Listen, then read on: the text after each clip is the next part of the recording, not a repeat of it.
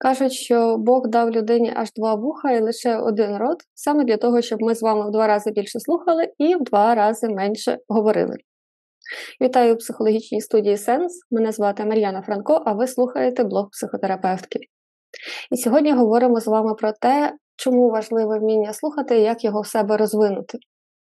Насправді на тему блогу наштовхнула е, одна з моїх підписниць, яка поставила у новорічну ніч своє запитання під відео, в якому я вже вам говорила, що ті питання, які прозвучать у новорічну ніч, я на них буду відповідати протягом е, всього року у вигляді невеличких таких персоналізованих відповідей подарунків.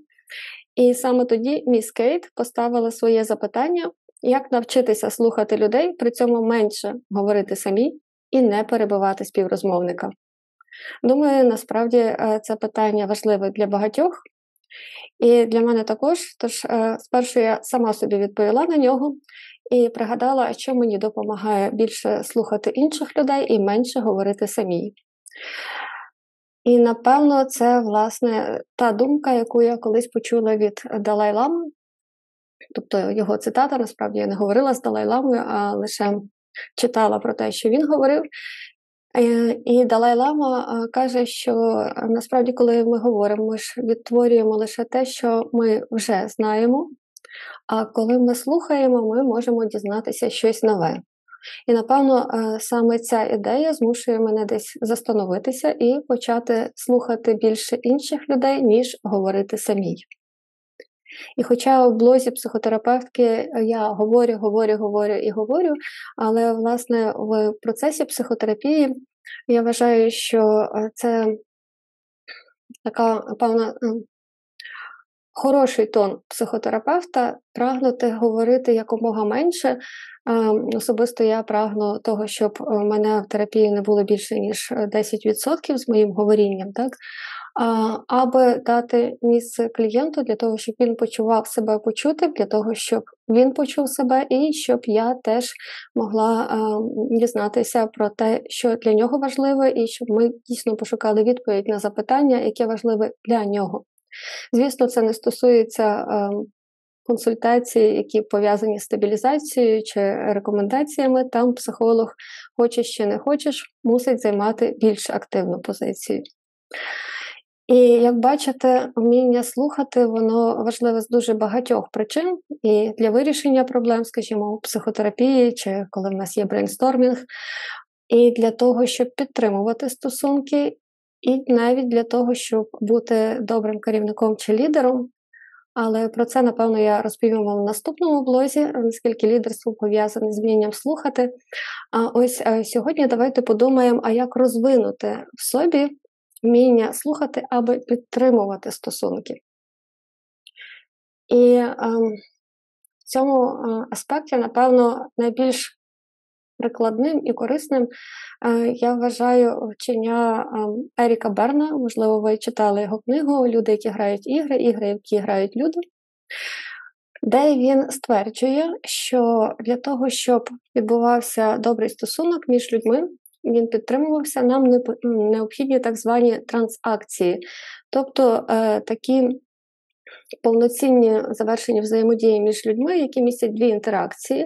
Я вам щось говорю, ви мені відповідаєте, або ж так звані погладжування, тобто, коли ми обмінюємося е, якимись взаємодіями, вказуючи, що е, ми одні одному важливі. І ось в своїй книзі якраз ігри, які грають люди, Ерік Берн стверджує, що для того, щоб просто підтримувати стосунок, нам необхідно мати подай чотири транзакції або вісім інтеракцій в кожну сторону, тобто чотири в одну і чотири в іншу. І якщо це відбувається, то ми е, можемо давати велику гарантію, що цей стосунок буде продовжуватися. І е, як би це мало виглядати, це, наприклад, ви зустрічаєте давнього друга чи подругу, і ви говорите привіт, вона відповідає привіт в свою чергу. Це відбулося вже дві інтеракції. А далі ви запитуєте, як у тебе справи? Вона каже, да, все добре. А в тебе? Я кажу, у мене теж все гаразд. А куди ти поспішаєш? Вона каже, на роботу. Я кажу, о, ти знаєш, я також. І далі ми можемо обмінятися прощаннями або побажаннями Давай колись побачимося на, на, на каві. І вона говорить так, звичайно. І це між нами відбулося якраз по чотири інтеракції в кожну сторону, тобто ем, чотири трансакції повноцінні взаємодії, які говорять про те, що коли наступного разу ми побачимося, швидше за все, ми будемо раді одна одну бачити. А тепер уявіть собі, що ем, я лише встигаю вам сказати привіт, а з вашої сторони відбувається, ну, скажімо, 5-6 інтеракцій. І розмова не продовжується. Тобто, швидше за все, наступного разу ми будемо переживати певний дискомфорт, тобто ви не будете розуміти, чому я не продовжую з вами ем, спілкування, а я не буду розуміти, а взагалі для чого мені продовжувати, бо мене в цьому стосунку немає. Тож е, для того, щоб навчитися слухати інших людей, насправді найпростіше і найкорисніше почати з кількісного відрахунку, а скільки вас є в цій взаємодії, чи відбувається цей баланс брати і давати, чи е, кількість інтеракцій з вашої сторони не переважує кількість інтеракцій зі сторони іншої людини. Або ж інколи в психотерапії, наприклад, сімейній психотерапевт може визначати кількість часу 50% для одного партнера і 50% для іншого. І теж тоді видно, наскільки відбувається дисбаланс в стосунку. Тож, е, тепер ви знаєте про те, як підтримувати стосунки все. І е, я бажаю вам підтримувати гарні стосунки з вашими близькими, адже колись ці стосунки підтримують вас.